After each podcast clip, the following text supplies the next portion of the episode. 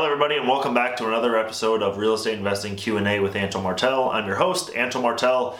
The way this show works is super easy. First, people go to my Instagram at Martel Antoine. They DM me their questions. I tell them I answer it in a YouTube video, and now I am answering their questions here live on camera for all of you guys to see. Because a lot of the DMs that I do get are very repetitive questions, so I felt like if I just filmed it, put it somewhere online for people to go and look it up, reference it, etc., it would help a lot more people than just helping that one person that I DM back, right? So that's what the whole goal of this show is to help you guys to answer your questions. I'll probably be answering around five questions. It goes anywhere from five minutes to 10 minutes long, normally, is how long these videos are. So let's get right into it and go through some of my DMs. All right, the first question comes from RR Ulo99. He said, actually, yeah, Raul, Mar- Raul Martinez. He says, your preferred, what is your preferred funding structure for apartment buildings? What's the minimum cash on cash return you look for in a deal? So, my preferred funding structure for apartment buildings. So, apartment buildings get a little bit tricky. So, if you're buying a property and the loan is less than a million dollars, um, then it's very hard to get financing. The reason why is the only government backed apartment building financing is by Freddie. Actually, there's Freddie Mac and Fannie Mae, but all of them have loan minimums of a million dollars. So if you're buying an apartment building and the loan is over a million dollars, great. You're in that. You can go and get funding from government backed debt, agency debt, which is going to be super low interest rate, like four, four and a half percent, four percent which is great. But the deals that I've been buying, I've been buying the deals for 700 grand, a million bucks, 1.5 million bucks. And so all the loans are are lower than a million dollars, which means I can't use that agency debt. So I have to go and find other funding sources for those deals. So the ways that I have been finding those funding sources for those deals is what's called asset-based lenders. The reason why I need to use asset-based lenders is because I use I have my own business and so I don't have a W 2, I don't have a really good 1099. If you don't pay yourself a W 2 or 1099, then you have to go to these asset based lenders who are going to give you a loan on this commercial rental property based solely on uh, the cash flow that this building produces. So, normally for all of my apartment buildings, I'm using this asset based lender to finance all of these deals. And then the second part of the question was um, how do I, what do I look for in the cash flow for those apartment buildings? So, what's the minimum cash on cash return you look for? So, the minimum cash on cash return that I look for uh, on a yearly basis is around 10% cash on cash return, and then on an IRR basis, um, for normally like a five year IRR basis is uh, 15%. If you have no idea what IRR is, please go look it up and then keep playing the video. All right, question number two comes from Weary Traveler. Hey Antoine, love the account and information you provide. Had a quick question. What happens if you have a property and the renter stops paying rent but is still op- occupying the property? How do you or the property management company handle this? I feel like you can go into a major loss if this goes into a legal battle. So, if you read my book, you would know the answer to this. First of all, if you want one of my books, it's go to free.martelantoine.com, free book. You pay for the shipping, I'll send you the book.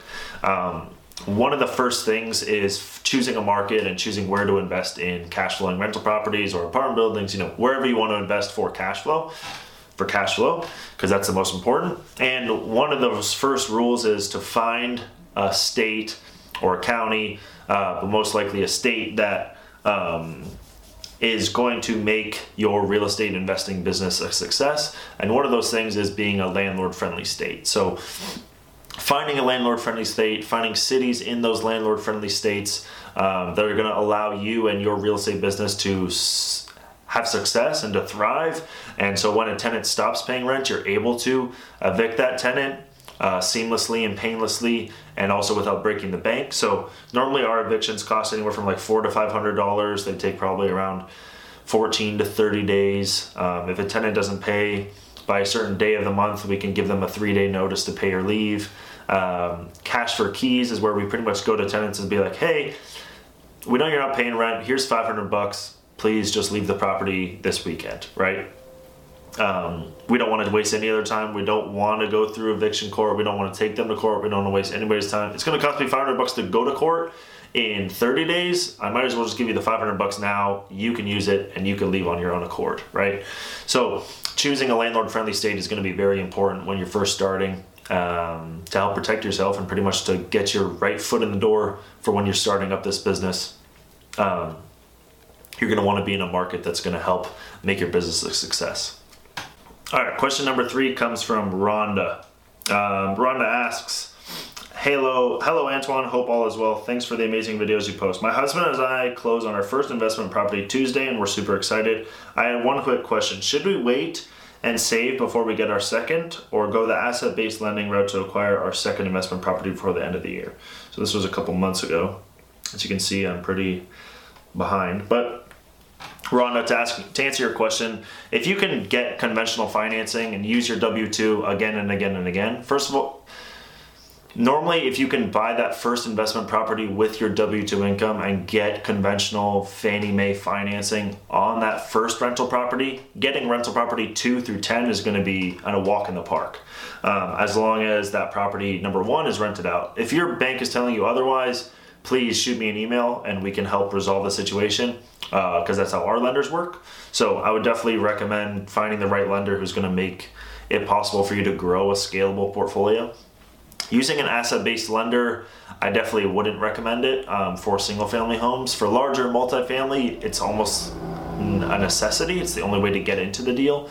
But if you have uh, if you have a situation like mine. But if you don't have a situation like mine, I definitely wouldn't recommend an asset-based lender for a single-family home, especially if you bought that first deal with Fannie Mae. Just keep using that conventional financing over and over and over and over again uh, until you get up to 10 properties. Then you can figure out and start to think about going in other routes and using hard money or using asset-based lenders or using private money or doing all those kinds of other creative financing deals is what I like to call them.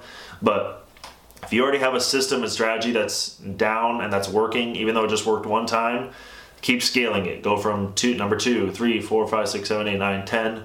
Uh, Fannie Mae is going to limit you to 10 loans with them, but scale that up, get all the way up to number 10, and then me and you can start talking about what's next. And what that conversation is going to look like is uh, first of all, how much more cash do you have available?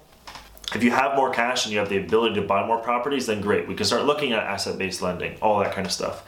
If you don't and you're tapped out with your cash, then okay, maybe it's time to start taking all your cash flow and using that cash flow to pay off a property. Once you pay off a property, then now that property is owned all cash. Now you have nine loans.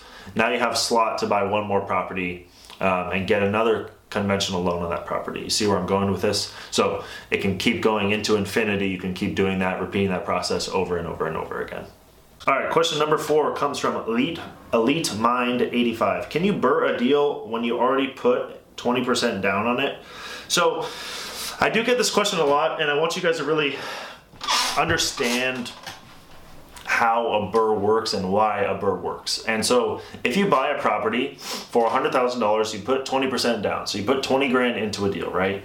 Um, the property doesn't need any renovations. The rents are a thousand bucks a month, so it meets the 1% rule. The thing cash flows nicely, probably around 200 bucks a month, right? If you bought it, right? And let's say you're three months in, four months in, you're like, ah, man, I need to get that $20,000 out. Well, sucks. You're not going to be able to, um, especially if you bought that thing turnkey. It was already renovated. It was already rented out. Um, there's no really value that you can add, and let's say the thing appraised for hundred thousand dollars as well, right? So there's no real. The only equity you have is really the cash you put in.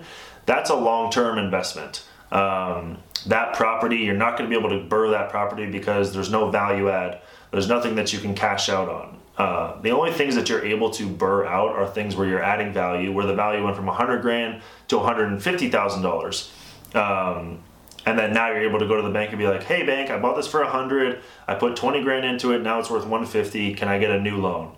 That's the only way that you can do a BRRRR. So if you're buying turnkeys or buying something traditionally that's already rented out, already renovated, you're not going to be able to complete a BRRRR strategy on that deal. Fifth and final question: BMM OTW. His name is BMM. All right, this question is not real estate related, but he was asking about any branding tips. He's getting into the music business. Um, so I would recommend content is going to be your number one, especially with the music business. how many songs can you put out? How much content you can put out? If you put out 100 songs a day, 100 songs a week, 100 songs a month, um, you know how many of those songs and how many of your music is going to be out there? And putting out a lot of content a lot of content especially in that space. For realtors and for real estate professionals like myself it's like how much value can you add to the other person is always what i'm looking for and how can you do that at scale? So back in college i used to do it one-on-one with coffee meetings right? But then i realized wow this is taking a shitload of my time. One hour for one person what if I spent one hour creating content, doing these videos, right? This takes me 10 minutes and maybe 10 minutes to edit, 20 minutes to edit, right? 30 minutes of my time, but how many people is it interacting with? A thousand people for that one hour. Maybe it's not as high of an engagement level, but that's fine. At least I'm reaching more and more people, right? So getting the attention out there, using your time wisely, smartly, uh, and not really wasting your time doing anything one on one.